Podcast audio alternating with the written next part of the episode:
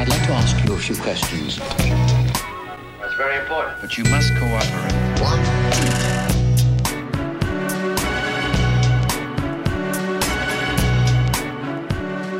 Bonjour, bienvenue sur ce nouvel épisode d'Exquise Esquisse qui est maintenant sur iTunes et les différentes plateformes de diffusion de podcasts. Vous pouvez le noter, le partager, le commenter. Je suis Alexandre Soubrier, réalisateur de films graphiques et je reçois aujourd'hui Julie Flojac, illustratrice et designer interactif. Bonjour Julie. Bonjour. Comment ça va? Ça va très bien, merci. Alors j'ai essayé de définir ton, ton métier illustratrice ou euh, designer interactif. Et en fait, euh, j'ai pas vraiment réussi à savoir si t'étais plus illustratrice, euh, plus designer interactif, si t'essayais de mêler les deux. Oui. Comment tu te définis aujourd'hui plutôt? Euh, je comprends. Bah, généralement, pour faire les choses plus simples, je dis que je suis graphiste. Euh, parce qu'en fait, j'avais commencé par étudier l'édition et après, j'ai étudié le design digital au Gobelin. Donc, euh, du coup, j'ai ces cordes-là à mon arc dans le sens euh, le côté euh, papier et le côté numérique. Et euh, moi, ce que j'aime personnellement, c'est aussi euh, dessiner, faire des peintures euh, en peinture acrylique, à l'huile, etc. Et du coup, généralement, je me retrouve à faire du design graphique euh, pour euh, gagner ma vie et parce que c'est ce qui me passionne et c'est ce qui me plaît. Et en même temps, je m'arrange toujours pour euh, mettre de l'illustration, de la peinture euh, dedans pour euh, me faire encore plus plaisir. Donc euh, voilà, donc du coup, c'est très euh, varié. Je travaille sur plein de médiums différents. Et, euh, Et ça devient d'où cette, euh, cette, cette envie de faire euh, autant de- d'illustrations? Hum, je sais pas. euh, c'est parce que peut-être que très tôt euh, j'ai aimé euh, dessiner. Et je me souviens que quand j'étais toute petite, ma mère m'avait offert des, des livres d'illustration en fait, et qui étaient très beaux et ça m'avait beaucoup euh, fasciné. Et après très tôt, quand j'avais déjà 14 ou 16 ans, je voulais être designer graphique. Donc euh, donc voilà, ou alors astronaute. J'hésite entre les deux. Mais bon, bref. Euh, après une petite étude en famille où tout le monde s'y est mis un peu euh, pour voir euh, qu'est-ce qui était le mieux, il s'est avéré que c'était euh, plus euh, dans le domaine de l'art que j'avais envie d'être. Et euh, du coup, euh, après, j'ai fait un bac art appliqué. Donc en fait, très tôt, j'ai commencé des études d'art et de design. Et euh, voilà, et toujours tout m'a passionné en fait, que ce soit le le, le papier, euh, le, le digital, le design euh, de produits, le design d'espace, le design de mode, de communication, etc. Donc, euh, je pense que ça, euh, je le garde au cours de, de ma vie et plus je peux avoir de la variété dans les projets et plus je... Et t'as découvert, t'as découvert tous ces métiers au fil de tes études, tes découvertes, ou tu savais déjà à 14-16 ans que t'avais déjà vu tous ces métiers, designer produits, etc. Euh, non, je savais pas que ça existait, mais... Tu savais que t'avais Je envie de faire des trucs, quoi. Oui, avec euh, mes mains principalement et des choses euh, visuelles. Et ce qui me plaisait, ce, ce qui me plaisait beaucoup dans le design, c'était le fait de donc c'est le design, c'est donc de l'art appliqué. Et en fait, ce que j'aimais dans cette idée, c'est qu'on puisse s'exprimer et en même temps résoudre les problèmes des autres. Euh, et du coup, euh, ça, c'est ce qui m'a plu euh, dès le début. C'était, il faut toujours trouver des petites combines pour se faire plaisir. euh, et en même temps, on a quand même des contraintes. Euh, et ça, c'est c'est ce qui me plaît. C'est un peu ce côté, euh, faut être malin pour tirer son épingle du jeu, enfin régler les problèmes des autres, en même temps se faire plaisir. Et et voilà, c'est ce que je fais, Et euh, je crois. et t'as trouvé un lien avec euh, astronaute maintenant, du coup Ou, euh, Alors, pour avoir hésité entre les deux, c'est euh, bah en fait, euh, oui, il y a un lien. euh, notamment pour euh, la rêverie et la poésie. Après, ce que j'aime beaucoup dans mon métier, c'est que justement, euh, euh, en tant que designer, on est amené à s'intéresser à plein de thématiques et de thèmes différents. Et euh, du coup, euh, j'étais amenée à m'intéresser euh, aux éléphants, euh, euh, à la musique de jazz, euh, aux contes du Griffin, euh, enfin bon, à plein de choses. Et en fait, à chaque fois, pour euh, essayer de faire un travail assez euh, juste, ou du moins le plus juste possible, je me renseigne beaucoup sur le thème, comme les autres designers, et du coup, ça m'apprend plein de choses. Donc en fait, astronaute, oui, pourquoi pas. Si un jour je fais un site ou je sais pas un projet en lien avec le ciel ou les étoiles, etc., je vais bien être obligée de de m'y intéresser.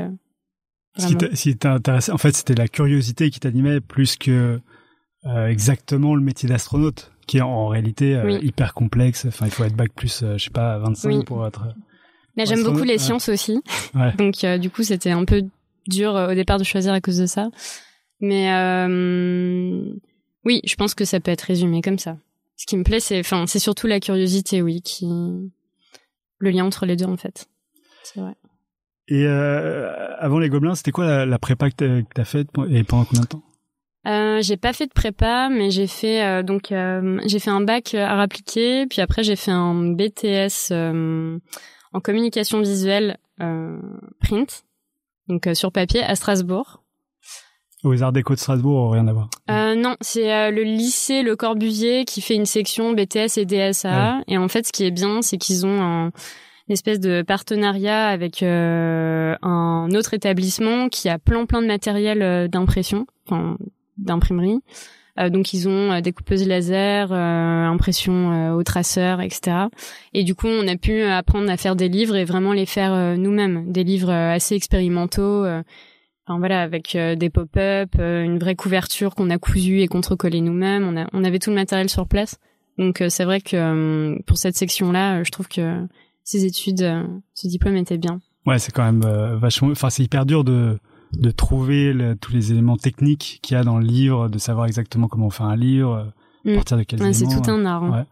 Mais euh, bon, après, on n'a pas pu euh, vraiment le pousser euh, jusqu'au bout parce qu'on avait aussi euh, de la publicité, euh, de l'illustration, euh, de la création d'identité graphique et de logos, etc. Donc euh, le Ouais. livre, c'était une porte en plus à ouvrir, mais c'est vrai que c'est c'est un métier à part entière et euh, C'était un des projets que vous aviez dans l'école et qui t'avait en particulier plus plu. Oui, C'est ça? Qui m'a Par rapport beaucoup aux marqué. autres, Oui, c'est vrai. mhm. Ouais, on peut dire ça comme ça. Ok. Et après, t'es parti au Gobelin, du coup? Euh, alors, euh, bah, ça s'est pas fait, ça n'a pas été si limpide, hein.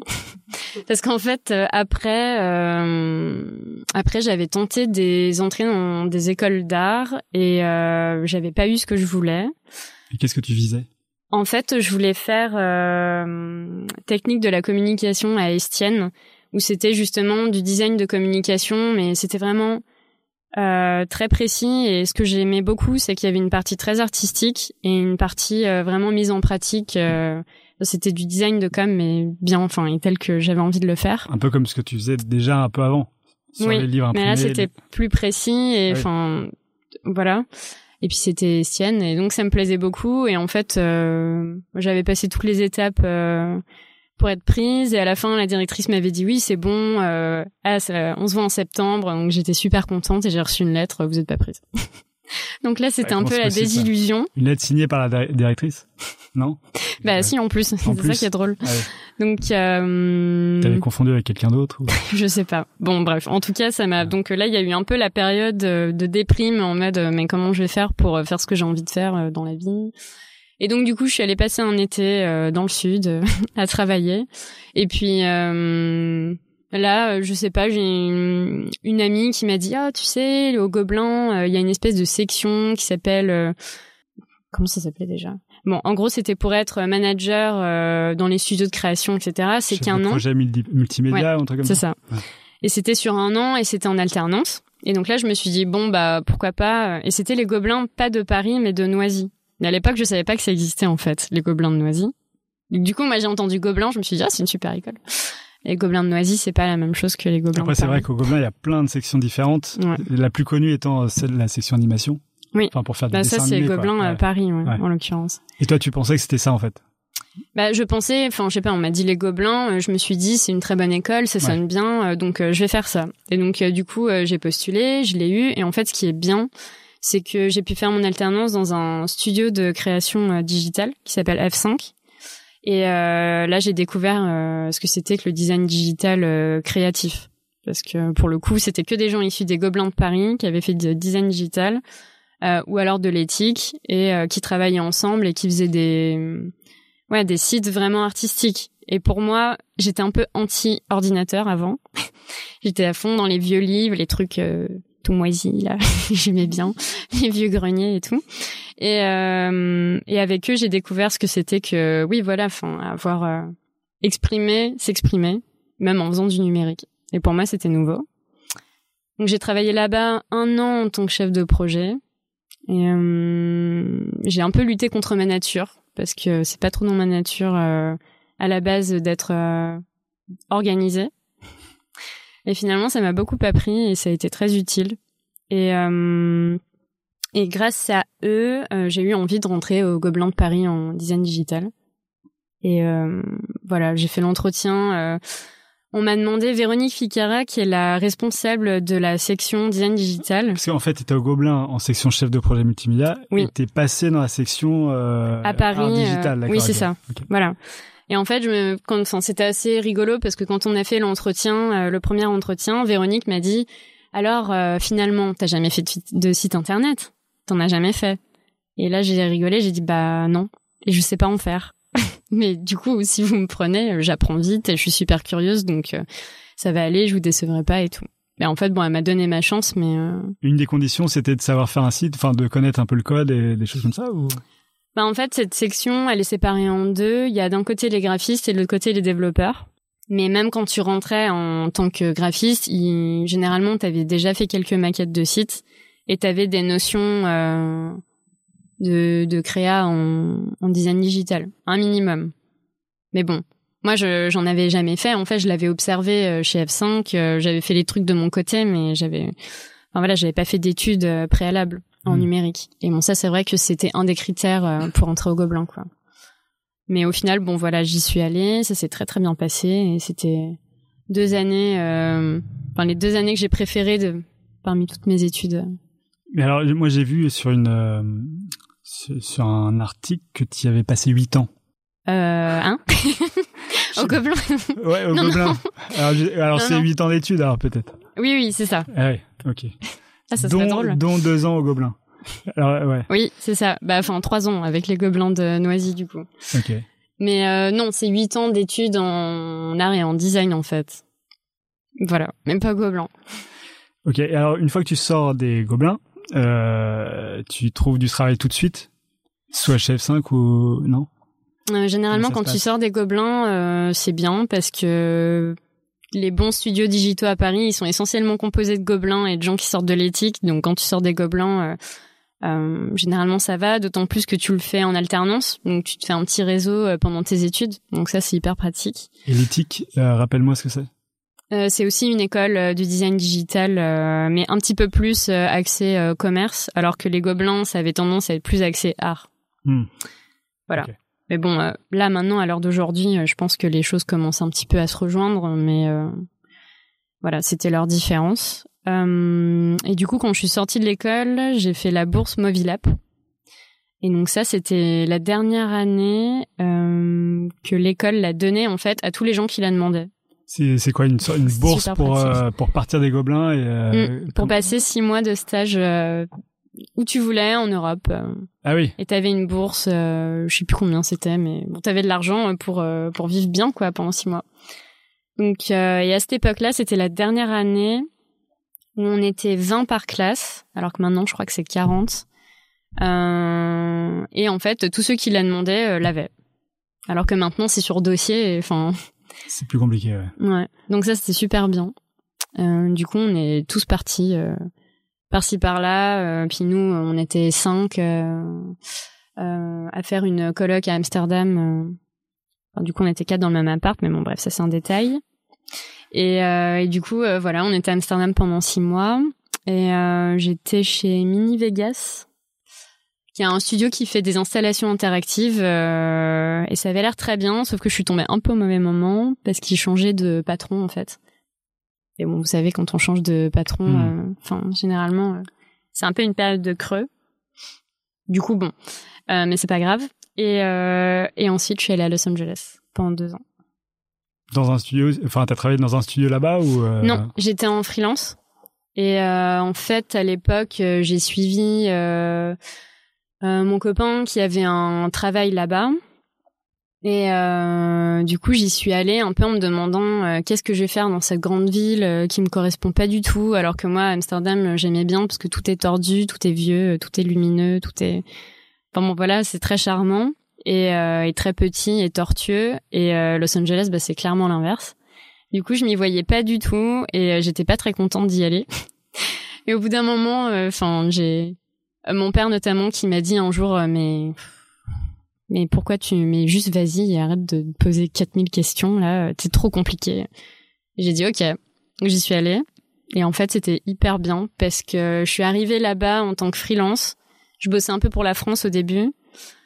En puis très vite, j'en ai eu marre parce que j'étais pas satisfaite euh, des clients avec qui je bossais parce que c'était pas assez artistique. Donc je me suis dit bon, je laisse tomber, je vais essayer de me concentrer un peu plus sur ce que j'ai envie de faire. Et là, j'ai rencontré une musicienne qui s'appelle euh, Jane McNeely, qui a monté le label de jazz euh, Low Floor Records. Et là, c'était le coup de foudre que ce soit créatif, euh, amical. Euh... C'est une dame d'un certain âge, elle a, je peux pas dire son âge parce qu'elle serait pas contente, mais bon bref, elle a entre 70 et 80, donc voilà. Et euh... et oui, c'était un gros coup de foudre amical et euh...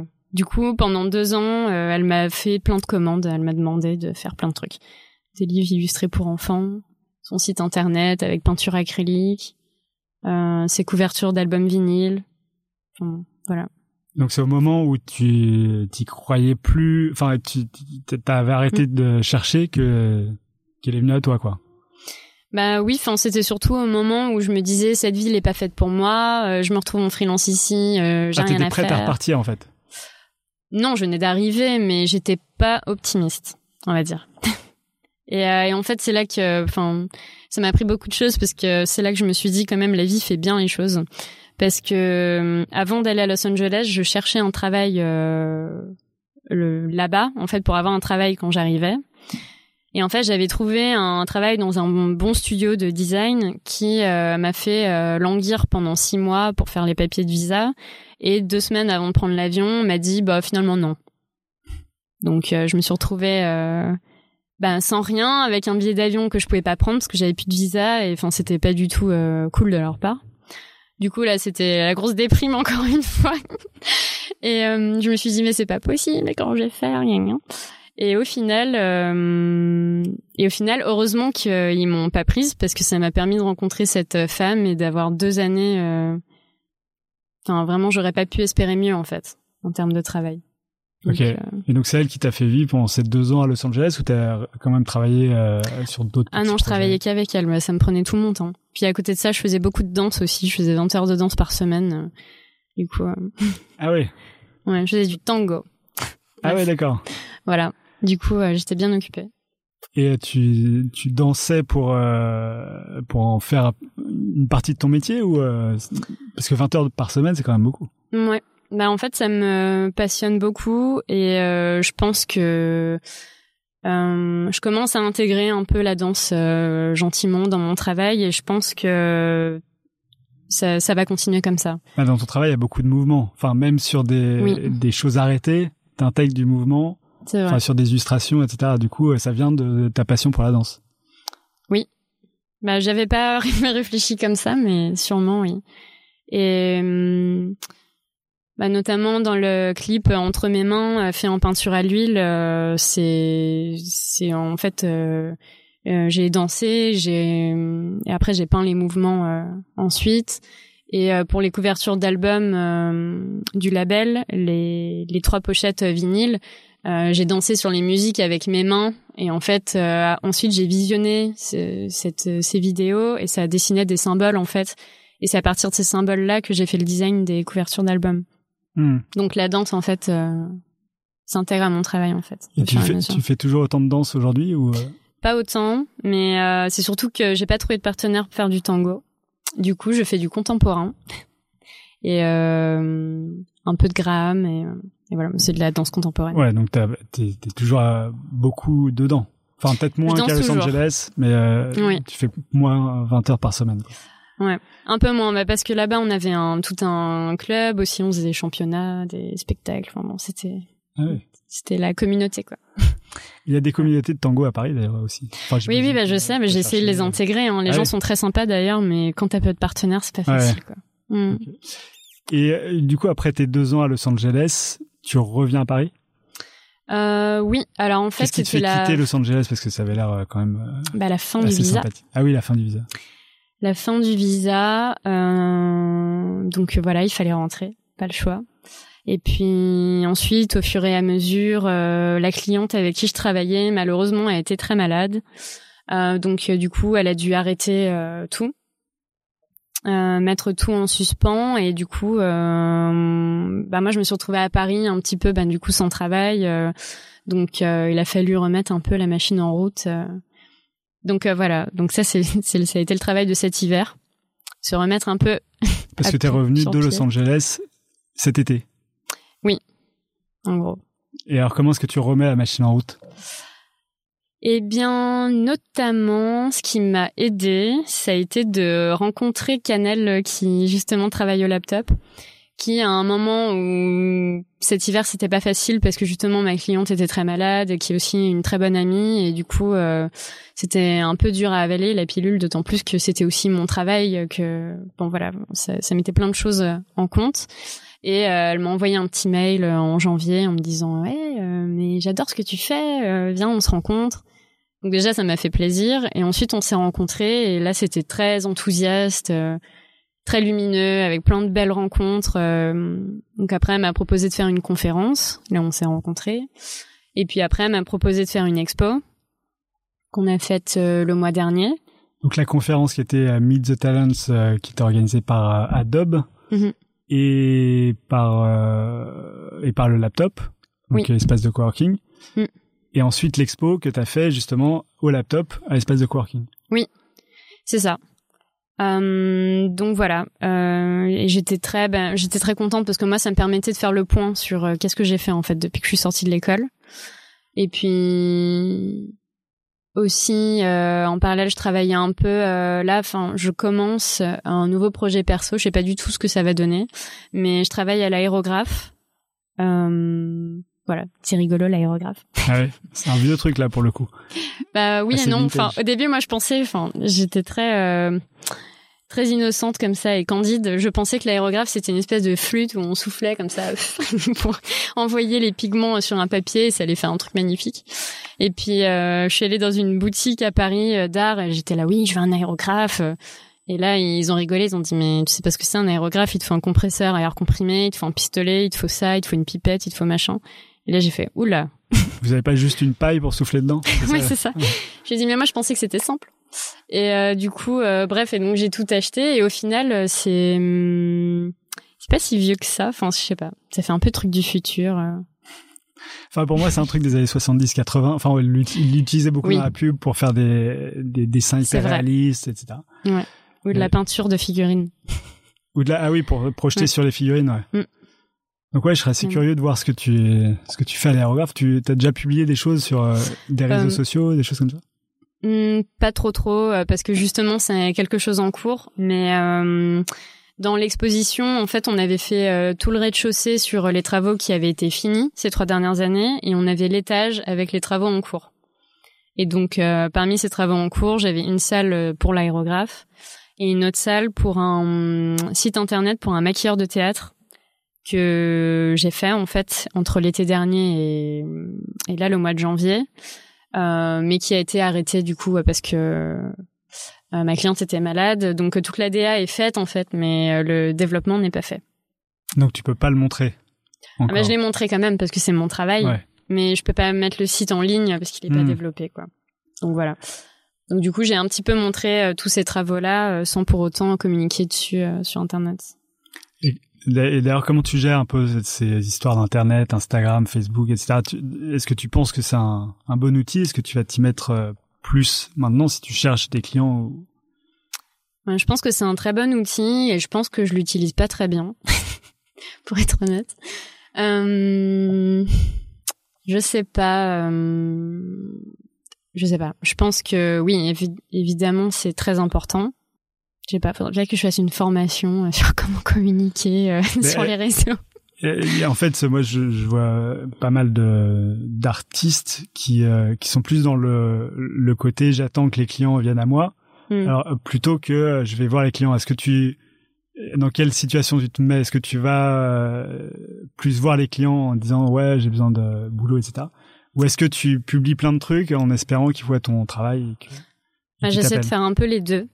Après, euh, c'est vrai que comme j'aimerais beaucoup euh, travailler avec des studios bien particuliers qui sont vraiment créatifs, ou euh, pour des artistes ou avec des artistes, j'ai tendance à, à envoyer des des messages à des gens en particulier en fait, ou des ou des lettres, ou à m'adresser directement à des studios et des personnes qui me plaisent vraiment. c'est pour ça que je fais pas trop trop de communication générale mmh. non plus. Après, bon, c'est quand même important, donc euh, j'essaie de, de, le développer, c'est sûr. Mais là, ce qu'il faudrait surtout, c'est euh, un nouveau site internet. Bah, il est très bien ton site. Enfin, moi, je trouve. Ah oui, mais il est très vieux. Ah oui. oui, oui. Il bah, a, je sais pas, quatre ans. Quatre ans. Ouais, c'est vrai que ça va, ça va très très vite. Et t'as des idées de comment tu, tu veux le transformer, du coup, si, oui. si moi je trouve bien et que toi tu, tu le vois encore mieux? Bah en fait, j'ai plein d'idées, mais euh, je me suis pas arrêtée sur une idée en particulier. Donc euh, je pense que je vais essayer d'en sortir un euh, là cette année. Euh, pour l'instant, là, je vais commencer à travailler avec une, nouvelle cliente qui est artiste retoucheuse photographe. donc voilà, donc ça c'est en train de se mettre en place. À côté de ça, je vais essayer peut-être de préparer aussi une autre expo pour le mois de septembre avec des moyens formats à l'aérographe. bon, il y a plein de trucs. J'aimerais bien aussi faire un espèce de, enfin j'aimerais bien euh, à l'avenir monter un, spectacle de danse dans le sens euh, faire du graphisme dansé en fait. Bon, là je suis en train de le dire, c'est la première fois que je le dis, mais bon c'est pas grave. Et euh, du coup j'ai j'ai pas, mal d'idées pour l'instant, surtout des idées de couleurs, de mouvements et des idées sonores par rapport aux musiques que j'ai découvertes récemment. Mais mais voilà, donc ça fait déjà beaucoup de choses à faire, donc le site internet. Hmm.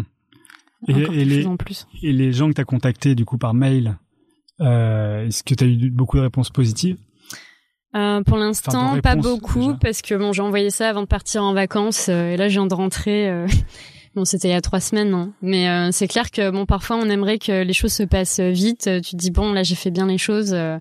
quand est-ce qu'il va y avoir des, des retombées positives? Et puis t'attends, t'attends, puis au moment où t'es désespéré, c'est là que ça arrive. Hein. C'est toujours la même chose. Ah bah Donc pour l'instant, rien de grandiloquent. Mais il faut que tu sois assez vite désespéré alors du coup pour que ça arrive plus vite. c'est ça. Je suis désespérée. J'ai vu que sur euh, le site Awards qui qui référence, enfin qui donne des awards à des sites internet pour leur excellence, mm. que tu étais freelance, enfin nominé pour être freelance de l'année 2017, je crois. oui. Alors comment t'es arrivé déjà à être euh, nominé? Et est-ce que c'était une, euh, stratégie de ta part pour arriver à être mieux connu ou pas? Euh, alors en fait, c'était pas du tout une stratégie. C'est j'ai rien demandé. C'est vraiment eux qui m'ont mise là. J'étais même pas au courant. En plus, c'est un ami qui m'a dit eh, "Regarde." Et j'ai fait "Oh, ah oui." Et voilà, c'est tout. Après euh, awards, je suis membre du jury en fait. Parce que t'as gagné plusieurs Des awards, oui. Bah parce qu'en fait, à la sortie de l'école, euh, au bout d'un an, euh, euh, enfin, j'avais travaillé sur deux projets qui avaient, enfin trois projets qui avaient été nominés, deux qui avaient gagné l'award, et du coup, ils, m'ont envoyé un mail en me disant bon bah voilà, si vous voulez bien être membre du jury, ce serait sympa. Du coup, j'ai dit bah oui, c'est bien. Comme ça, je vois un peu tout ce qui se fait, même si j'avoue que je suis pas très assidue, hmm. voire très peu, mais j'y travaille. Et, euh, et voilà. Et c'est vrai que ça a été bien aussi pour euh, le réseau quand même. C'est vrai, ça t'a fait rencontrer des gens, euh, ça t'a fait reconnaître, enfin ou connaître? Un peu, oui, oui. oui. Et euh, non, ça a été bien. Après, même s'il n'y a pas des retombées euh, tout de suite dans l'immédiat sur euh, sur Internet, qu'on n'a pas euh, 4000 mails qui nous demandent voilà de travailler pour des gens, il y a quand même des des retombées aussi assez indirect. Euh, par exemple, quand j'avais rencontré après les gens pour qui j'avais travaillé chez F5, par exemple, euh, bah, je me rendais compte qu'ils s'en étaient rendu compte que j'avais gagné ces awards et ils me disaient ah c'est bien et, et, bon et voilà. Alors que sur le moment quand je les avais eus, ils m'avaient pas spécialement contacté et ça fait plaisir. C'est plus les awards en eux-mêmes qui t'ont apporté la visibilité ou la nomination en tant que freelance de l'année? Je pense que c'est plutôt les awards parce qu'en fait, le truc, c'est que généralement, quand on gagne des awards, il y a le nom du studio qui a fait le, site et il n'y a pas le nom de ni du graphiste ni du hmm. développeur. C'est le, le, studio, en fait, l'agence qui donne son nom euh, à l'award. et enfin pas qu'il donne son nom à l'award, mais on se comprend. Et, et sauf que bah, moi, du coup, comme je les avais fait en tant que freelance, il y avait mon nom directement dessus. Donc je pense que ça, ça a aidé aussi. Enfin voilà. T'apparaissais un peu comme la, la, chef de projet parce que sur les projets où t'as gagné le, dans lesquels pour lesquels t'as gagné l'Awards, c'était des projets que t'as menés mais t'as pas développé, t'as pas machin. C'est toi qui as monté les équipes sur ces projets-là? Euh, non, ça, euh, j'irai pas jusque là parce que quand j'étais chef de projet, euh, j'étais pas toute seule déjà et puis euh, l'agence était déjà hyper bien non, je parle en tant que freelance. Euh. Pendant que tu étais freelance pour faire ces projets qui ont gagné l'award. Ah oui, mais là j'étais graphiste, enfin j'étais directeur artistique sur le projet. Donc par exemple, il y a eu le projet euh, du site internet pour les éléphants, euh, la sauvegarde des éléphants. donc là, j'avais fait la l'ADA avec Louis Ansa. j'avais fait toutes les illustrations et la charte graphique, etc. Donc là, mais il y avait nos noms dessus. C'était pas le nom d'une agence, donc ça, ça aide aussi. Hmm. Et puis ensuite, euh, il y a eu le hum, site internet pour le label de jazz, où euh, là, pour le coup, j'étais la seule euh, DA, et puis j'avais travaillé avec Corentin en bac, en développement. Et, euh, et donc voilà, peinture acrylique, design interactif, animation du logo, etc. Et là aussi, tu gagnes le Warn et il y a ton nom dessus, c'est pas le nom d'un studio, donc ah ouais. c'est bien. C'est comme si toi-même t'étais un studio, quoi, finalement. Oui. c'est ça. Euh, c'est quoi du coup euh, ton quotidien en ce moment? Euh... euh enfin, ou le quotidien d'une graphiste Est-ce que tu passes le plus là, de temps C'est juste en fait, je viens de rentrer de vacances. Du coup, euh, mon quotidien là, c'était plutôt manger de la feta et, et aller marcher dans la montagne. Mais euh... Euh, en fait, c'est très, c'est très souple. Hein. Là, je vais me remettre au travail, donc dans trois mois, je pourrais plus parler d'un quotidien de travail. Mais euh, globalement, euh, moi, ce que j'aime bien, c'est découper ma journée en plusieurs choses pour pas trop m'ennuyer. Donc euh, le matin, par exemple, hein, ce que je faisais à Los Angeles, c'est le matin, je faisais mon projet perso, donc peinture à l'huile, machin. L'après-midi, je faisais mon projet de commande. Et le soir, j'allais à la danse. Et, ça, j'aime bien quand la journée, elle est un peu découpée comme ça entre plusieurs loisirs. comme ça, je prends que du plaisir. Donc c'est que des loisirs, en fait. Parce que tu, oui, c'est vrai, j'ai dit je découpe. Ouais. Ton travail, bah oui, bah, mon travail, euh, bah, j'aime mon travail. Donc, ouais. Euh. Alors, avant de parler un peu plus en détail de tes projets, est-ce qu'il y a un artiste fondateur qui t'a vraiment donné envie de faire ce que tu fais aujourd'hui? Euh, Je dirais pas un artiste, mais je dirais des artistes et qui ont pas forcément un lien direct avec ce que je fais en fait, mais qui moi m'ont beaucoup inspiré. Euh, en termes d'installation euh, lumineuse, déjà quand j'étais au Gobelin, j'étais très inspirée par Olafur Eliasson. Bon, quand j'étais au Gobelin, je faisais des installations, hein, euh, donc euh, voilà. Maintenant, pour l'instant, j'en fais plus. après, j'ai eu ma période, voilà, peinture, texture, où j'ai commencé à vraiment m'intéresser de près à est faire. là maintenant j'ai une période plus danse où par exemple j'ai vu Solstice de Blancali qui m'a à Chaillot qui m'a beaucoup touché. Euh, oui, et c'est un spectacle auquel je pense euh, beaucoup. Euh, que t'as vu il, y a, il, y a, longtemps? Enfin, c'était, Il y a quelques mois. quelques mois. C'était en novembre, je crois. Et voilà pour ce qui est des artistes. Après, là, récemment, c'est plus musical. C'est j'ai découvert là à Athènes un, un, un disquaire et, et donc c'est des, des groupes, euh, c'est un peu euh, du, des sons sombres, tribal, Arcana, ça s'appelle, Basilisk. Bon bref. Et en fait, c'est des sons que, qui m'inspirent des mouvements et des lumières aussi pour le spectacle de danse que je voudrais monter. Donc voilà, c'est très large. Bah très, ouais, musique, danse, euh, visuel. En fait, tu essaies de mélanger un peu tout, même dans les installations interactives. Mm. Tu essaies de mélanger un peu tout ça, son, mm. animation. Mm. Oui, à terme, j'aimerais bien. Euh, à terme, j'aimerais bien euh, faire une. Euh, oh, mais ça va sonner prétentieux, je sais pas trop comment le dire. Mais j'aimerais bien faire quelque chose qui soit complet, dans le sens, euh, par exemple euh, j'aime beaucoup le chant, euh, la danse, euh, le graphisme, la peinture. J'aimerais bien faire un espèce de Bon, ça sonnait complètement prétentieux, mais dans l'idée, je pense à œuvre totale, pas dans le sens. Euh... Un œuvre. Enfin, je sais pas. Euh... Œuvre, œuvre totale dans le sens qui mélangerait tous les, les arts et les moyens d'expression qui me qui me plaisent. Parce que justement aussi, il y a quelque chose euh, contre lequel je me bats, c'est les étiquettes qu'on nous colle. Euh, dans le sens, euh, on me l'a souvent dit pour les studios notamment. Euh, là récemment, on me l'a souvent dit. On m'a dit mais mais c'est génial, euh, tu t'amuses, tu fais plein de choses. Euh, euh, bah t'as du talent, c'est beau ce que tu fais. euh, bon, euh, mais euh, tu fais pas qu'une chose. Du coup, c'est hyper dur de savoir euh, qu'est-ce que tu vas faire si on te donne une commande en fait. Bah justement, c'est là tout l'enjeu de, de l'artiste, c'est de faire un truc euh, personnel. Enfin, oui, moi, je suis ouais. d'accord avec ça. Mais du coup, souvent, j'étais confrontée à cette euh, chose de, euh, mais en fait, euh, euh, tu fais quoi Et en fait, t'as pas qu'un style, donc du coup, si on te passe une commande, on sait pas ce que tu vas en faire, donc c'est un peu dangereux. du coup, ça te donne pas confiance.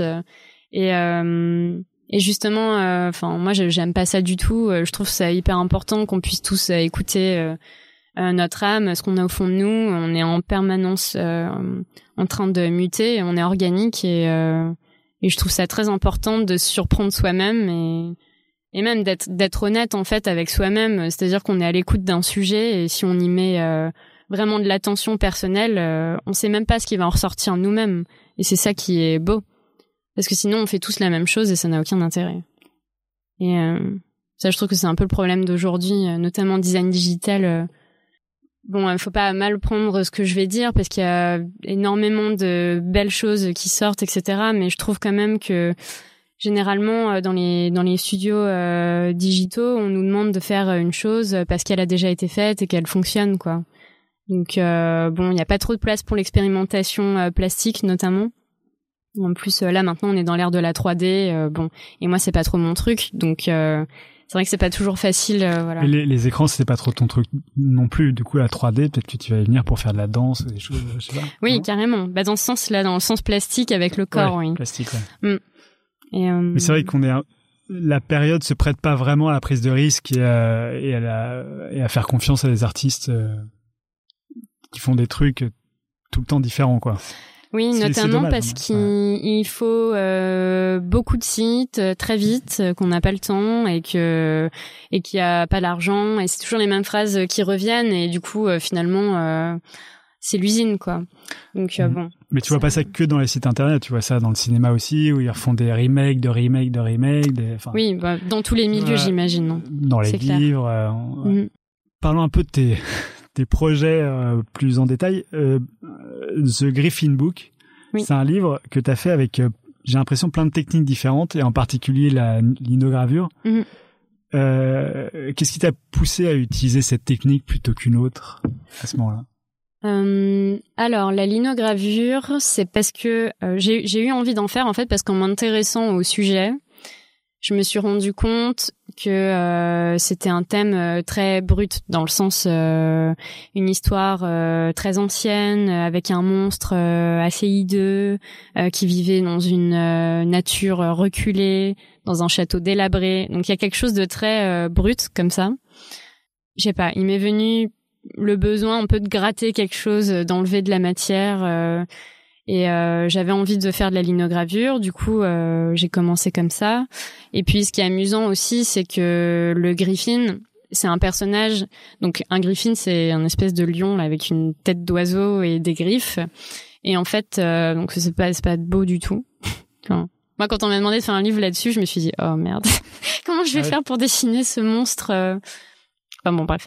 Et euh, Ce que et- tu en as fait est plutôt euh, magnifique, quoi. Enfin, je- mais parce qu'on pas- le voit pas en fait. C'est ça l'astuce. C'est qu'on voit toujours des morceaux du monstre, mais on voit jamais le, le monstre en entier. Ou alors il est en plein mouvement, donc du coup il y a une, une technique de peinture qui fait qu'on voit le mouvement, mais pas le monstre en fait. Donc ça c'était ma petite technique. Pour, Dans tes euh, recherches euh, graphiques, t'avais Mm. fait le monstre en entier ou euh, jamais? Jamais, juste- jamais, jamais, Ouais. non. Et, euh, et justement, donc avec la, juste pour finir avec la linogravure, ce qui est rigolo, c'est que ce monstre-là, il est très intelligent en fait. Et euh, il écrit des livres et il apprend euh, plein de choses. Et euh, à un moment, je parlais avec un ami et je lui disais bon, là, à ce moment du livre, il, il, a, il a écrit une lettre. Et donc moi, je me disais mais avec quoi il va écrire? Et mon ami m'a dit bah c'est un oiseau, donc avec une de ses plumes. Et en fait, le truc c'est que dans tout le livre, il y a des, des choses comme ça. Il y a parfois des textes écrits à la plume d'oiseau vraiment. Euh, et la linogravure, ça rejoint cette idée aussi de la griffe la griffe de, de l'oiseau qui, qui dessine, qui euh, s'éduque, qui euh, communique. Et franchement, la, les gouges de la linogravure, c'est, c'est des griffes, hein, donc euh, Ouais. c'est, rigolo. C'est marrant, t'as lié la technique à l'idée euh, du livre, quoi, en fait. Mm. Bah, en général, ça va ensemble. hein. Pour, ça- euh, pour tous les livres? Enfin, pour, Pour tous les, livres les que tu, projets. les projets que tu fais? Non, mais pour tous les projets, en fait, le- la technique, elle est, elle est apportée par le sujet, Ah oui? Généralement. Ouais. Et tu as tout fait en linogravure parce que tu as des grands aplats de couleurs et des choses comme ça où on voit des espèces de de de, de traits, enfin de des traces de pinceau. Mm. Donc ça Ouais. c'est fait aussi en linogravure ou... Non, non? très bonne question. En fait, euh, en linogravure, c'est tout ce qui est euh, figé dans l'image. Et par contre, à chaque fois qu'il y avait du mouvement, euh, pour traduire cette notion de mouvement, je le faisais directement au pinceau, soit à l'acrylique ou à l'encre de Chine. Donc par exemple, de l'eau qui coule, ça va être au pinceau. Euh, le griffin en train de voler, de faire des pirouettes en l'air, ça va être le pinceau. La petite fille qui pleure, euh, bah, les larmes, c'est le pinceau. Euh, le, flux de la rivière, c'est le pinceau. Les grosses flammes des geysers, c'est du pinceau. Donc, Ouais, voilà. C'est c'est- ouais, c'est génial. Tu arrives à lier vraiment la technique au, au sens du, du livre, quoi. Bah en fait, ce qui est génial surtout, c'est que toutes les réponses, on les a déjà. Il suffit de, enfin comment dire? De les écouter. Ouais, c'est ça. Les... Et, et en plus, après, tu te dis ah mais oui. Enfin, quand parfois t'es dans une impasse et que tu te dis ah non, j'ai pas d'idée, etc. euh, en fait, tu penses au sujet et tu te dis ah mais en fait, le plus logique, ce serait de faire ça comme ça. Et après, tu le fais, et tu te rends compte que ça a du sens et que du coup, ça fonctionne. Et, et là, c'est génial. Et c'est comme ça que tu as fait les peintures qui décrivaient l'amour de ta main gauche pour ta main droite?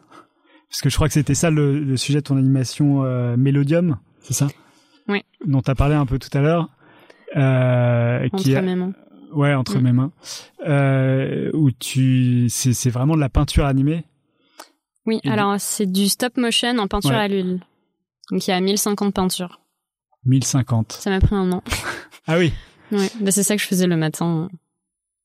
Le, ah ouais, le matin en te levant, ouais, d'accord. Ouais. Et du coup, il y a 15 images par seconde. Bon, après, c'est pas des peintures d'un mètre sur un mètre. hein. C'est des peintures à 4. hein. Mais c'est du pastel à l'huile. Et, euh, et du coup, il y a 15 images par seconde et euh, 1050 peintures. Donc, ça faisait à peu près une minute de vidéo. Et après, en montage, je me suis arrangée pour euh, en faire deux minutes. Parce que la musique de Mélodium euh, durait deux minutes. Ah oui, t'es parti de la musique et t'as essayé de. Ouais. Ok. En fait, j'écoutais beaucoup cette musique. C'est un ami qui me l'avait envoyée.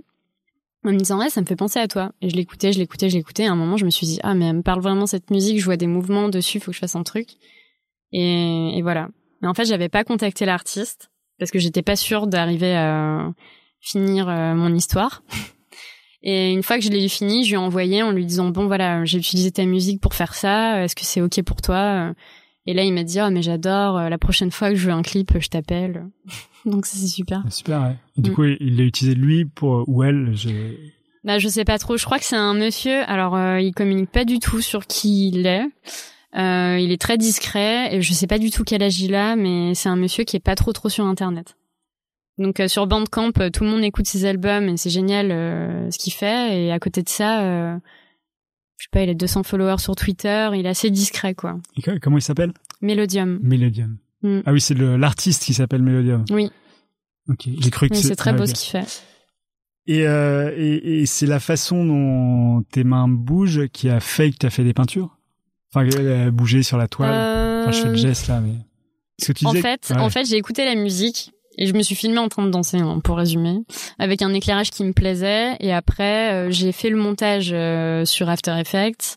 Ensuite, je me suis isolée dans ma chambre dans le noir et j'ai passé les images, euh, 15 images par seconde, sur mon écran avec euh, ma feuille blanche euh, à côté et je dessinais les, les zones d'ombre et les zones de lumière Hmm.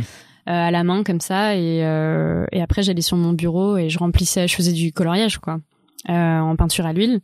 À la fin j'ai tout scanné, ça puait beaucoup dans mon appartement parce Mhm. que la peinture à l'huile ça sent euh, Très fort, ouais. Je sais pas, ça pue. Donc euh, voilà. Et euh, du coup, j'avais ça. Et puis, euh, et puis après, donc j'ai tout scanné. J'ai fait le montage euh, sur After Effects. Et voilà. Et alors, pourquoi euh, ce besoin euh, Parce que c'était vraiment besoin de le faire en peinture. T'aurais pu Mm. t'arrêter à la vidéo, euh, danser, enfin. a travaillé un bah, peu Parce que, alors là, pour le coup, c'est vraiment pas réfléchi. C'était juste un ressenti. Voilà. J'avais envie que ce soit comme ça et c'est tout.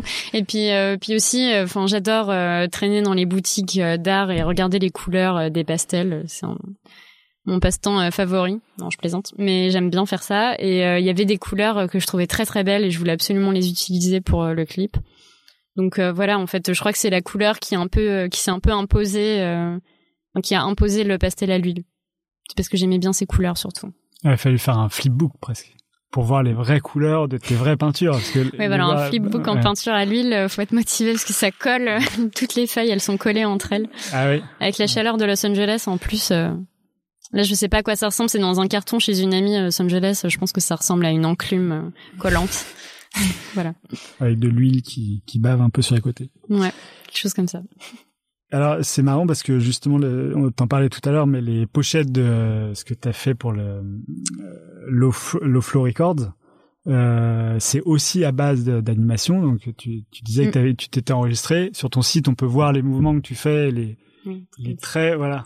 Les traits que ça ça rend et les couleurs, elles ressemblent aussi, enfin elles, re- re- elles ressemblent un peu à ce que tu faisais sur Griffin Book, enfin des du jaune. Alors je- est-ce que tout ça est réfléchi? Enfin, est-ce que tu avais vraiment envie de faire un truc euh, danser parce que c'est de la musique Ouais. Enfin, parce que finalement, ce que tu as fait avant, c'était à cause du Mélodium, le musicien. Mhm. Du coup, tu l'as dansé. Oui. Là, Low Flow Records, c'est aussi de la musique. Du coup, tu as fait des choses un peu Oui, c'est vrai. Oui. Euh, bah peut-être parce que j'ai plus une approche euh, par le corps euh, que par l'oreille, tout simplement. Enfin, dans le sens, euh, j'ai, oui, je, je suis habituée à la danse et pas forcément à la musique. Je joue pas d'un instrument, par exemple. Donc, euh, pour moi, la musique c'est synonyme de danse automatiquement. Euh, après, comment sont nées ces pochettes? C'était intéressant parce que justement, j'avais, en fait, euh, avec le label, j'avais jamais aucune contrainte imposée. C'était, j'avais tout le temps carte blanche. Donc il y a des gens que ça peut paralyser. Enfin moi on me l'a dit. Après euh, moi j'adore, mais généralement je trouve la contrainte par le sujet et c'est ce qui m'aide aussi à bâtir euh, l'univers de du sujet. Et euh, donc euh, là en l'occurrence euh, pour ces pochettes d'albums, j'arrivais pas pendant trois semaines j'avais le syndrome de la page blanche. je m'en sortais pas parce que je me disais mais une pochette de vinyle en soi par le format, l'objet en lui-même c'est déjà un objet graphique en fait. Donc je me disais, on prend une photo de ça, là, euh, ça peut être une, enfin, les câbles qui sont à côté de moi ou ce verre euh, de d'eau ou peu importe, je le prends en photo et ça fait une pochette de vinyle. Donc en fait, c'est les possibilités sont infinies, donc j'étais vraiment bloquée, je savais pas quoi faire. Et en fait, à l'époque, euh, je sous-louais un appart dans le 13e et j'avais une coloc coréenne qui faisait des calligraphies partout. Mais quand je dis partout, c'est qu'en fait, l'appart était rempli, les murs étaient remplis de feuilles avec des gros symboles, des calligraphies partout. Et c'était très beau. Et j'étais dans la cuisine et j'étais en train de fumer une cigarette en écoutant la musique de l'album pour essayer de m'inspirer. Et je regardais ces calligraphies et à un moment, euh, je me laissais faire j'ai commencé à danser sur la musique avec mes mains. Et en fait, euh, en regardant mes mains danser et en voyant les calligraphies sur le mur, j'ai compris que j'étais moi-même en train de dessiner des symboles en fait.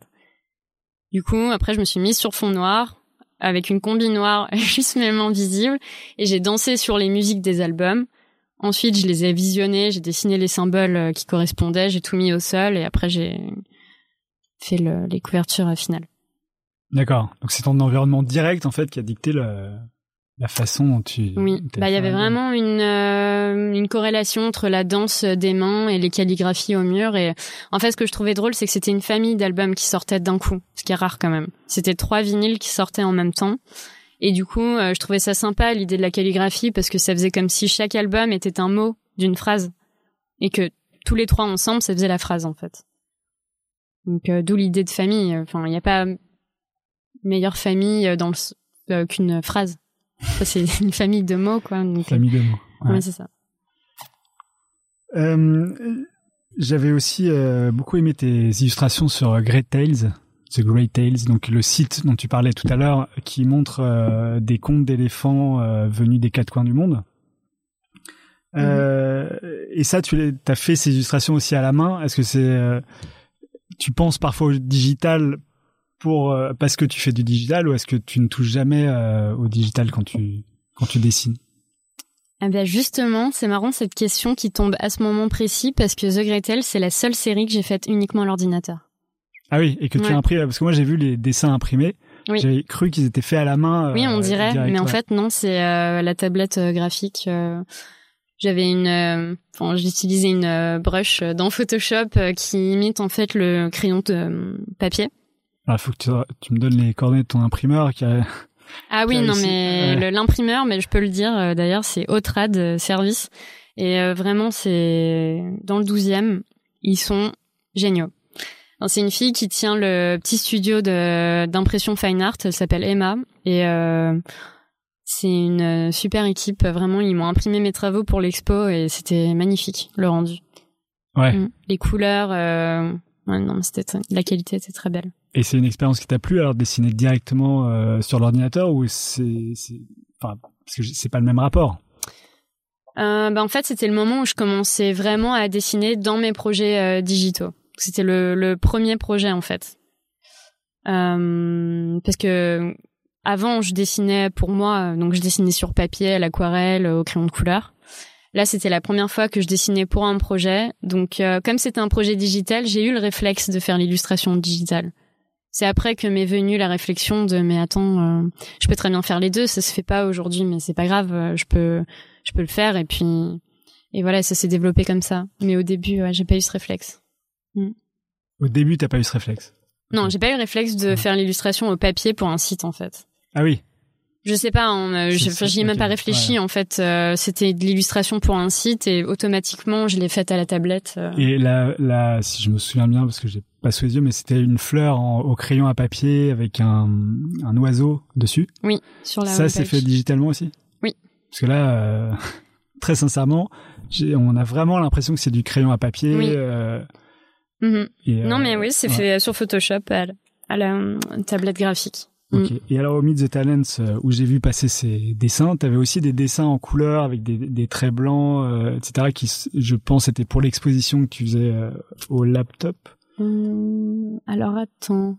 Alors évidemment, c'est un peu dur de parler de dessins comme ça à la radio, mais enfin, je me demandais là à l'instant, je me demandais s'ils étaient faits aussi à l'ordinateur ou pas. Je pense pas, parce que la seule série qui était faite à l'ordi, c'était les éléphants. Parce que c'était hyper précis, euh, il y avait des couleurs euh, vachement... Ah non, ah, euh, très coloré. Très coloré. Ah oui, mais ça c'était les peintures acryliques pour le site du label de jazz. Ah oui. Donc ça c'est des vraies peintures acryliques en format A4. D'accord. Là pour le coup, ouais, c'est vraiment de la peinture. Et c'est la, précision du trait. Enfin, je veux dire, enfin bon, la question est un peu euh, un peu bizarre mais là mais c'était t'avais des traits blancs qui étaient euh, qui traversaient l'illustration oui, qui étaient très nets. Très, très Mais je vois ce que tu veux dire. C'est parce que, en fait, euh, ce que j'ai fait passer, c'est pas les originaux. Ce que ah. j'ai fait passer dans le public, c'est les impressions à partir des illustrations digitalisées. Ah oui, tu as scanné et tu as retravaillé derrière avec. Oui. Pour le site internet, en fait, j'ai scanné la peinture acrylique, je l'ai détourée, euh, j'ai pimpé un peu les couleurs pour le web et euh, parce qu'ensuite en plus je voulais que ce soit animé à l'ouverture du site en fait. L'illustration elle apparaît euh, par morceaux avec une petite musique qui fait dou dou dou Voilà. Et euh, et du coup euh, du coup voilà donc c'est ces illustrations détourées faites pour le web enfin retravaillées pour le web que j'ai imprimé et que j'ai fait passer dans le public. D'accord. Pas les originaux. Donc ma question n'était pas complètement. Euh... Ah non, elle était très bien cette question. non mais au début je voulais faire passer les originaux, puis euh, mon copain m'a dit mais ça va pas la tête. ouais, mais moi j'étais hyper surpris de, de, de, penser avoir les originaux dans les mains d'ailleurs. Ben je voulais à la base et puis après. Euh, ouais, parce qu'avec les doigts qui touchent le truc. Oui, oui, on m'a dit non mais. Hmm. Non. Donc en fait, euh, quand on voit tous tes projets, c'est vraiment des projets euh, ouais, qui, qui mêlent euh, tous les champs de la créativité, danse, machin, enfin danse, euh, euh musique, euh, illustration, etc. Du coup, si tu devais te définir vraiment, euh, tu serais, tu serais artiste, quoi, non? Je sais pas où. euh, Aujourd'hui, j'ai entendu un, un mot qui s'appelle visual designer. Hmm. Enfin, j'ai vu un- une offre d'emploi pour des visual designers, ce qui veut à peu près tout et rien dire. Enfin, c'est-à-dire Ça veut peut-être dire qu'on fait juste une image, ouais, c'est ça. qu'on ouais. compose pas le texte et qu'on là, fait ouais. pas de vraiment de de design de service. Enfin, on fait une image comme on ferait un poster euh, sans texte. Je sais pas. J'avais jamais entendu ce, ce- cette appellation. Mais euh, mais du coup, euh, moi, pour résumer, je dis que je suis designer graphique hein, Designer graphique. ou graphiste. Parce que le, terme designer euh, veut dire que tu résous des problèmes. Et c'est Oui. c'est ça que C'est de l'art appliqué. De l'art appliqué, ouais.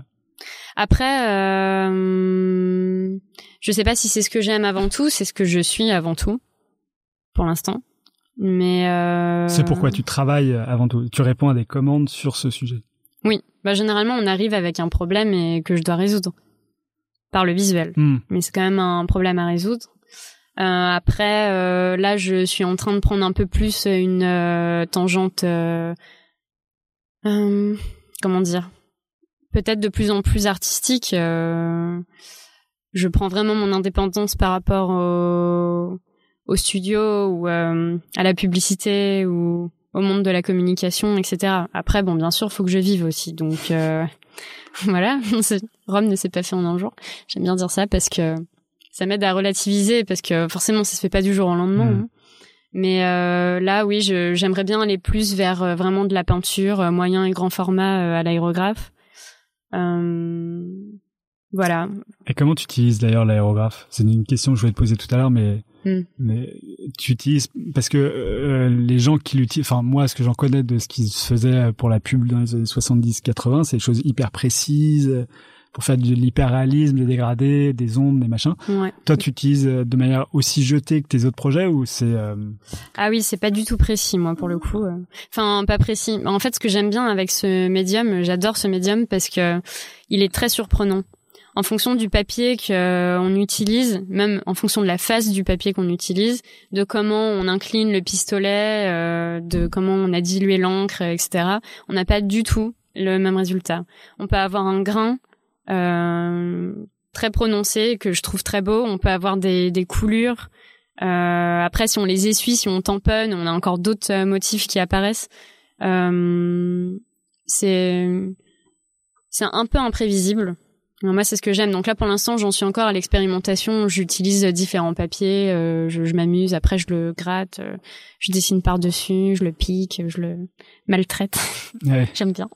Mais euh, mais voilà, pour l'instant, c'est encore une phase d'expérimentation. Euh, j'aime bien utiliser le pochoir.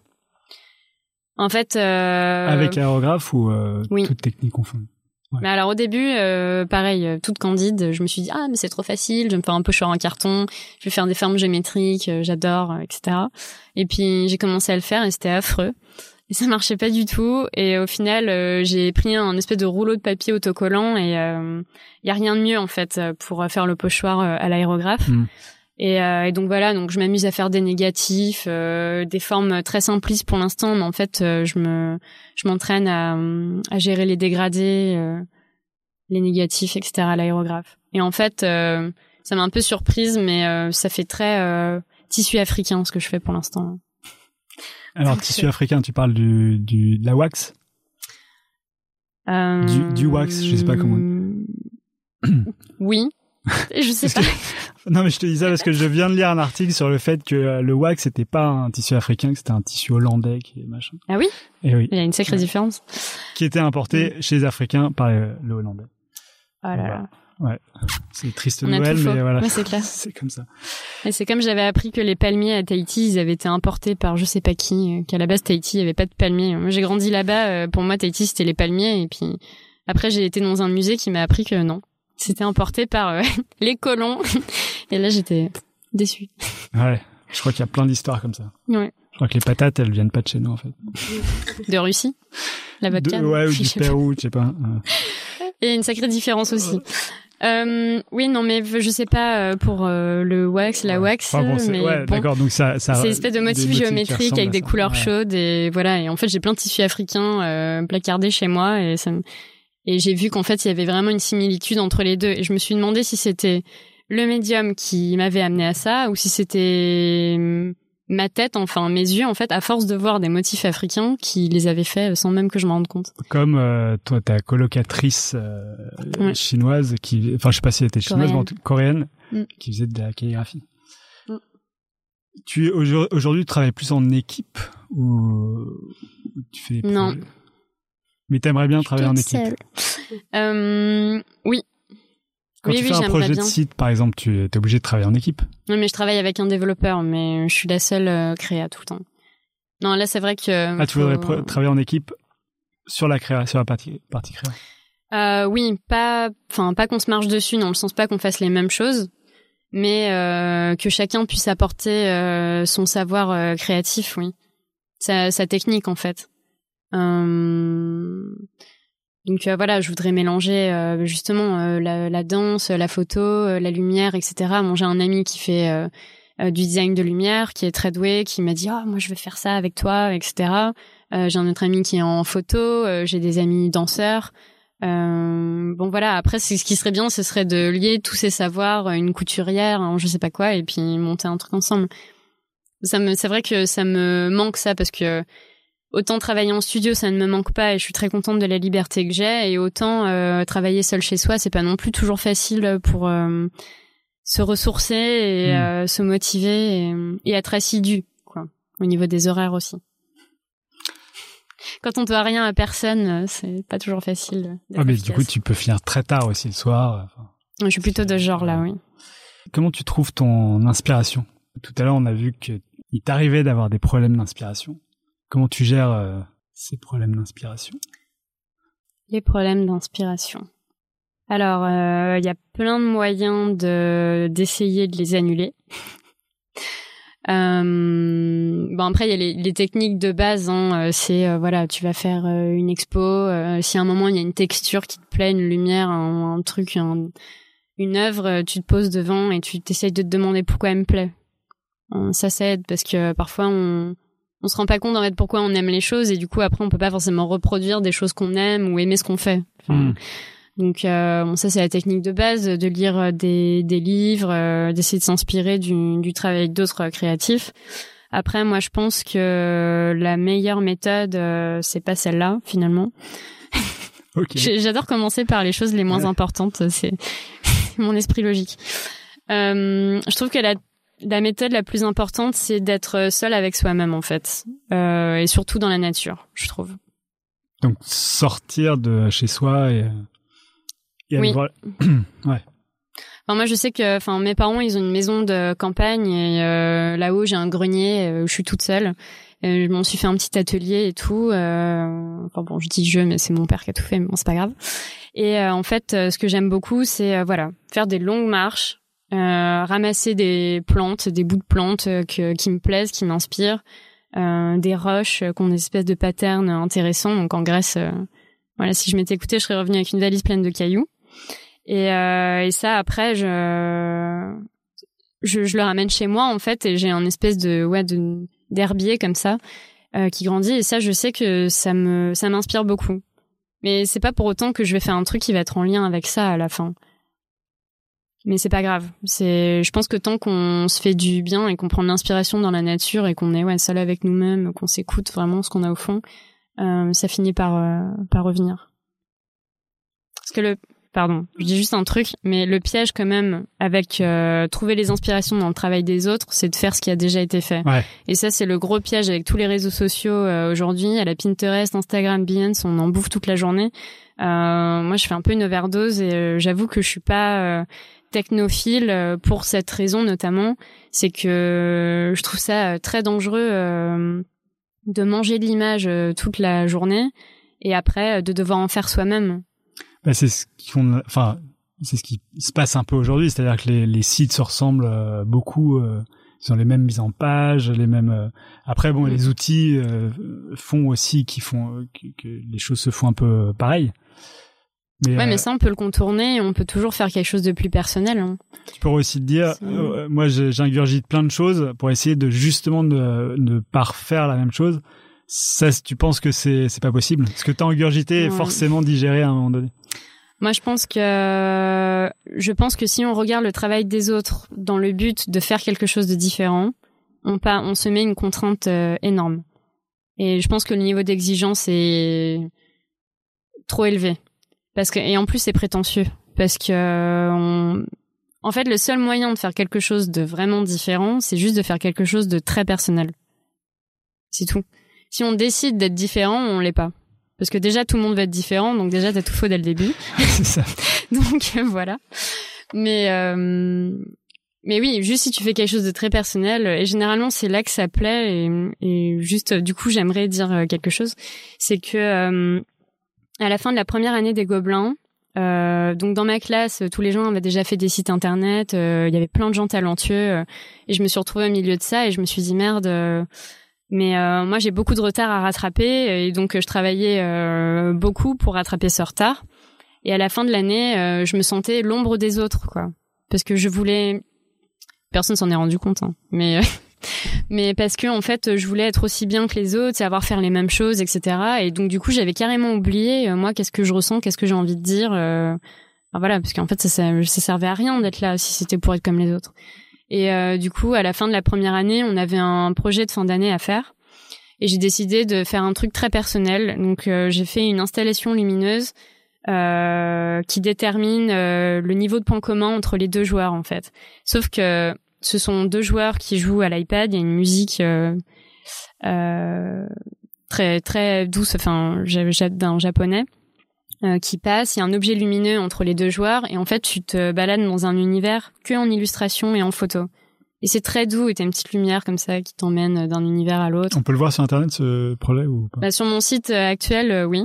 Mais après, ah, c'est le, le je l'enlèverai. Un des premiers projets qu'on voit. Oui. C'est-à-dire avec une boule lumineuse ou, enfin, ou un cercle, une ah, espèce de planète. Ah, c'est pas la boule, ça c'est autre chose mais euh, c'est euh, des espèces de cylindres en fait. Euh, ah oui, d'accord, ouais, je vois. Et en fait, ça va du bleu au rouge et la lumière se réchauffe hmm. selon le, le, niveau de point commun entre les deux joueurs. Et bon, c'est quelque chose de très doux et de très onirique et ça n'a rien à voir avec le service. c'est pas efficace. Hmm. bon, bref, donc j'ai fait quelque chose qui n'avait rien à voir avec avec euh, ce que faisaient les autres. Et je me suis dit bah tant pis moi je me fais plaisir. Et puis ça passe ou ça casse. Et si ça casse bah, c'est pas grave. Moi moins je me serais fait plaisir. Et en fait ce qui m'a beaucoup touché et ce qui m'a euh, donné un peu une leçon de vie c'est que euh, le jour de du jury euh, donc il y avait un grand calme. J'ai présenté mon truc. Et à la fin le jury m'a dit mais c'était un moment hors du temps. Merci. Et j'ai eu la meilleure note. Et on s'en fout de ça mais c'est juste que pour moi comme euh, je savais rien faire comparé aux autres et que je me mettais euh, toujours euh, la barre haute à vouloir faire aussi bien que les autres et en même temps être différente, etc. Bah en fait, j'y arrivais pas et au moment où j'ai laissé tomber, que j'ai juste été moi-même, c'est là que ça a marché quoi.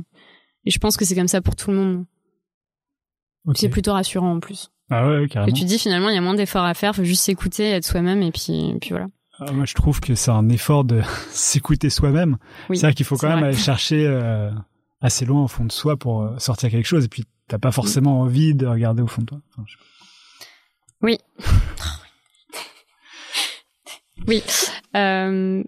Non, mais, voilà. J'ai mon, j'ai mon haut qui se, à chaque fois que je suis en train de parler devant des gens, j'ai mes, mes hauts qui se défont. Ah. Euh, mais euh, oui, ça demande un travail de s'écouter et, euh, et je pense que le, la grosse difficulté aujourd'hui, c'est que c'est très facile de pas s'écouter. C'est la fuite en permanence en fait. c'est ça. Les écrans, c'est la fuite euh, clairement. Si on s'ennuie, euh, on va sur les écrans. Euh, si on n'a pas envie de s'écouter, on va sur les écrans. Oui, on enfin, le temps en regardant des séries. Bon, bref. Et oui, c'est clair, c'est la fuite permanente et du coup, bah, c'est très facile de se fuir soi-même. Et ouais, c'est plus facile de se fuir que de s'écouter. Ah mais carrément. Mm. Et une fois que tu as trouvé cette inspiration, que tu fais tes œuvres, est-ce que tu sais quand est-ce que tu dois t'arrêter? Euh... Attends, tu, peux répéter J'étais en train de penser à autre chose. Pardon. Tu veux en parler de ce à quoi tu pensais? Non, pas du tout. Pas du tout. ok. quand quand as commencé une œuvre, euh, comment tu sais qu'elle est terminée? Enfin, ou, comment tu sais comment euh, comment tu t'arrêtes en fait, tout simplement? C'est marrant parce que justement, euh, j'avais lu une phrase de Kieffer qui disait euh, mais euh, une peinture, elle est jamais finie et moi tant qu'elle est pas chez quelqu'un d'autre, je vais pour la retoucher, etc. Mais même dans les musées, même quand elle était commandée, entre temps, il venait, il changeait un truc et, je trouvais ça assez rigolo. Euh, quand elle est finie, ben, en termes de design, euh, c'est facile parce qu'il y a une question, donc il y a une réponse. Enfin, il y a un problème, donc il y a une solution plutôt. Euh, par contre, en termes d'art, euh, je crois que c'est jamais fini. Tu veux dire entre la commande où tu sais que de toute façon il y a un, un, jour où tu dois livrer et en termes de projet plutôt plus personnel mm. où là c'est jamais fini. Oui. Ben, en design, il y a une fin. C'est la, la réponse au problème. Alors qu'en art, on, à mon avis, c'est jamais fini. Ou alors on a une réponse à un moment euh, M et puis on a une autre réponse à un autre moment. Comment tu te vois dans 10 ans ou comment tu t'espères dans 10 ans? Ou dans 20 ans ou euh? ah, C'est deep. ouais, c'est deep, ouais. Euh... Ce que j'aimerais beaucoup faire, c'est me faire plaisir et faire plaisir aux autres pour, euh, voilà, simplifier la chose. j'aimerais beaucoup comme je disais tout à l'heure, pouvoir mêler plusieurs domaines de l'art pour faire quelque chose d'assez complet et qui du coup me pourrait me, enfin satisfaire mon appétit dans tous ces petits, dans tous ces domaines artistiques. J'aimerais en vivre.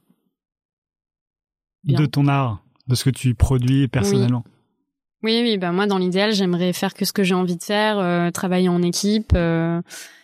Euh, voilà, monter des projets artistiques, euh, essayer de faire euh, du bien aux gens, de communiquer des, de l'optimisme, de la poésie, de l'amour, et, et voilà. Donc ça, ça c'est ta vision de la réussite du coup. Oui. Est-ce que tu penses que tu es sur le chemin de cette réussite? En fait, la, la, question que je voulais poser, est-ce que tu penses l'avoir atteinte? Mais euh, Non, je l'ai pas atteinte, mais je pense que je suis sur le chemin et je pense qu'il va falloir être très attentive à, comme tout le monde, à, ce que j'ai au fond de moi euh, pour euh, pas me tromper de direction à un moment. Parce que c'est très facile de prendre une direction qui est pas la nôtre et de vivre une vie qui est pas la nôtre. Hmm. Et du coup, je pense que ce travail d'écoute, je le fais depuis trois ans et je pense qu'il faut que je sois très attentive à le continuer en fait et euh, et que dans ce cas euh, peut-être et j'espère euh, ça devrait aller parce qu'il y, y a, tellement en plus de de on est on est tous d'accord plus ou moins avec cette vision des choses et c'est juste que parfois on est paralysé par la peur le besoin de sécurité etc mais en fait tu te rends compte que quand tu donnes euh, un peu d'espoir à quelqu'un, il te répond avec encore euh, un peu d'espoir et toi ça t'en redonne, etc. Et donc en fait, je pense que tout ça, ça se, ça s'entre-nourrit et euh... et voilà. Et je suis encore en train de penser à autre chose. C'est horrible. Non, t'as pas envie de parler. euh, oui, non. Euh, bon, bref. Donc euh, donc voilà. Je pense que je suis sur le chemin et qu'il faut que je continue. Et après, enfin après, est-ce que la question de la postérité, elle se pose pour toi? Parce qu'en tant qu'artiste, tu crées des projets personnels. Est-ce que tu as envie qu'ils restent non seulement dans, le cœur des gens, mais aussi dans, l'histoire de, de l'art? Enfin, c'est un grand mot, hein, ça fait... je pense que l'eau va couler sous les ponts euh, d'ici à ce que même je me pose la, question, vraiment. Mais tu m'as devancé. Euh... Bah voilà, c'est Franchement, je me suis jamais posé la question... Euh ou peut-être si, sans me l'admettre, je sais pas. Mais euh, oui. Après, euh, c'est. c'est peut-être une question qu'il ne faut justement pas se poser Je sais pas. Bah, je pense que ça peut être une question qu'on se pose, une hypothèse qu'on soulève sans que ça devienne euh, un objectif, parce que sinon c'est paralysant. Parce que, enfin bon, voilà aussi ce désir de popularité, euh, il est très présent aujourd'hui et, hmm. et je pense que ça paralyse les gens aussi parce que du coup t'es paralysé par l'envie de plaire plus, que par l'envie d'être. Alors la popularité, c'est quelque chose qui est sur l'instant, c'est maintenant. C'est-à-dire la popularité, elle peut s'arrêter euh, demain, mais euh, laisser un nom pour après, ça engage plus de choses. Enfin, je sais pas, enfin, plus de choses personnelles ou. Euh, Mais, ça, tu sais, j'aimerais bien, mais en même temps, c'est hyper prétentieux parce que les plantes, les rochers, les montagnes, les mouvements géologiques, les animaux, ils marquent aussi l'histoire et eux, on n'en parle pas, quoi. Ouais. Tu vois, donc on est qui pour dire euh, moi je suis machin, j'ai un nom, j'ai une identité, j'ai euh, un aspect physique, euh, j'ai une histoire et il y aura mon nom dans les livres plus tard. Enfin, tu vois, je sais que je suis pas grand chose et que et je le dis pas du tout dans un sens négatif, mais plutôt c'est le contraire, plutôt positif en fait. C'est que faut avoir aussi conscience qu'on fait partie d'un d'un tout et que moi mon but premier ce serait surtout de faire du bien euh, autour de moi. hein. C'est Hmm. aussi simple que ça. Après, euh, En fait, la question euh, d'où vient, pourquoi je pose cette question Mhm. souvent dans mes oui. dans mes entretiens, c'est que en fait, la, pourquoi tu crées vraiment? Est-ce que c'est Mm.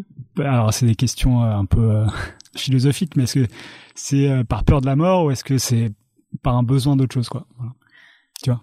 Euh, moi, j'ai pas peur de la mort. Par contre, euh, enfin, j'ai peur de la mort des autres, mais pas de la mienne. Euh, par contre, euh, je pense que je pense que je crée pour euh, comment dire? Parce que je suis beaucoup euh, dans, dans ma tête, je me sens très proche de l'espace, euh, de la nature, euh, des choses, mais plutôt en haut, plutôt qu'en bas. Je suis pas très ancrée dans la terre. Et euh, et du coup, je pense que je crée pour pour vivre bien, parce que sinon, euh, je pense que je pourrais pas. Pour t'insérer dans ce tout dont tu parlais, justement. Je sais pas si je le dirais comme ça. C'est peut-être pour euh, avoir le droit de continuer de rêver, même quand je suis en train de travailler, quoi. Quelque part. Mhm. On va finir sur une question un peu, euh, peu plus euh, légère, on va dire, qui est euh, juste une question. est-ce, qu'il y a un film, un livre, ou une, un objet culturel qui t'a marqué ces derniers temps, euh, dont t'aimerais nous faire profiter? Un livre, c'est le journal intime d'Anaïs Nin, entre 31 et 34. Euh, donc c'était la campagne de la, campagne, la compagne d'Henri Miller et euh, elle euh, donc ce sont des extraits de ses journaux intimes et euh, elle dépeint une autre époque. C'est une femme artiste qui a une grande sensibilité, euh, qui veut beaucoup s'occuper des autres, qui voilà et qui suit une psychanalyse. Elle explique tout ça en fait dans le livre et c'est extrêmement enrichissant. Ça, ça m'a beaucoup marqué. Si bien que les dernières pages, euh, j'ai mis, euh, je sais pas combien de mois à les lire parce que je voulais pas finir le livre parce que je savais qu'elle allait me manquer. C'est le cas. Et euh, donc voilà pour le livre. Après pour le film, j'ai vu récemment Céline et Julie vont en bateau. Mais il date de 74, alors c'est pas du tout récent. Mais euh, mais voilà, mais c'est sympa, c'est très fantaisiste aussi, donc assez inspirant. Et euh, et après oui, c'est plus euh, les spectacles de danse dont je parlais tout à l'heure, euh, Blancali euh, notamment, Ok. qui m'ont inspiré ces derniers temps. Alors la Et question c'était plutôt un objet dans son ensemble, mais tu m'en as m'en as donné trois, donc au moins. Non mais j'avoue qu'en fait, ouais. quand j'ai écouté les autres interviews, je me suis dit mais merde, qu'est-ce que je vais raconter à cette question? Ah. Du coup, je me suis fait ma liste dans ma tête. Ok. Donc, ce qui explique que j'en ai plein. Mais sinon, j'aurais sûrement dit, oula, euh, Anaïs Nin, je l'aurais dit. Oui, j'aurais dit ça. Bah écoute Julie, merci infiniment d'être venue. C'était une discussion passionnante. Merci à vous. Et euh, à, à très bientôt, j'espère. Oui. Où est-ce que tu préférerais qu'on te suive? Sur un site internet, sur ton site internet, sur Instagram? Euh, sur euh, mon Behance et euh, mon Instagram. Merci. Merci beaucoup. You know me. You know me.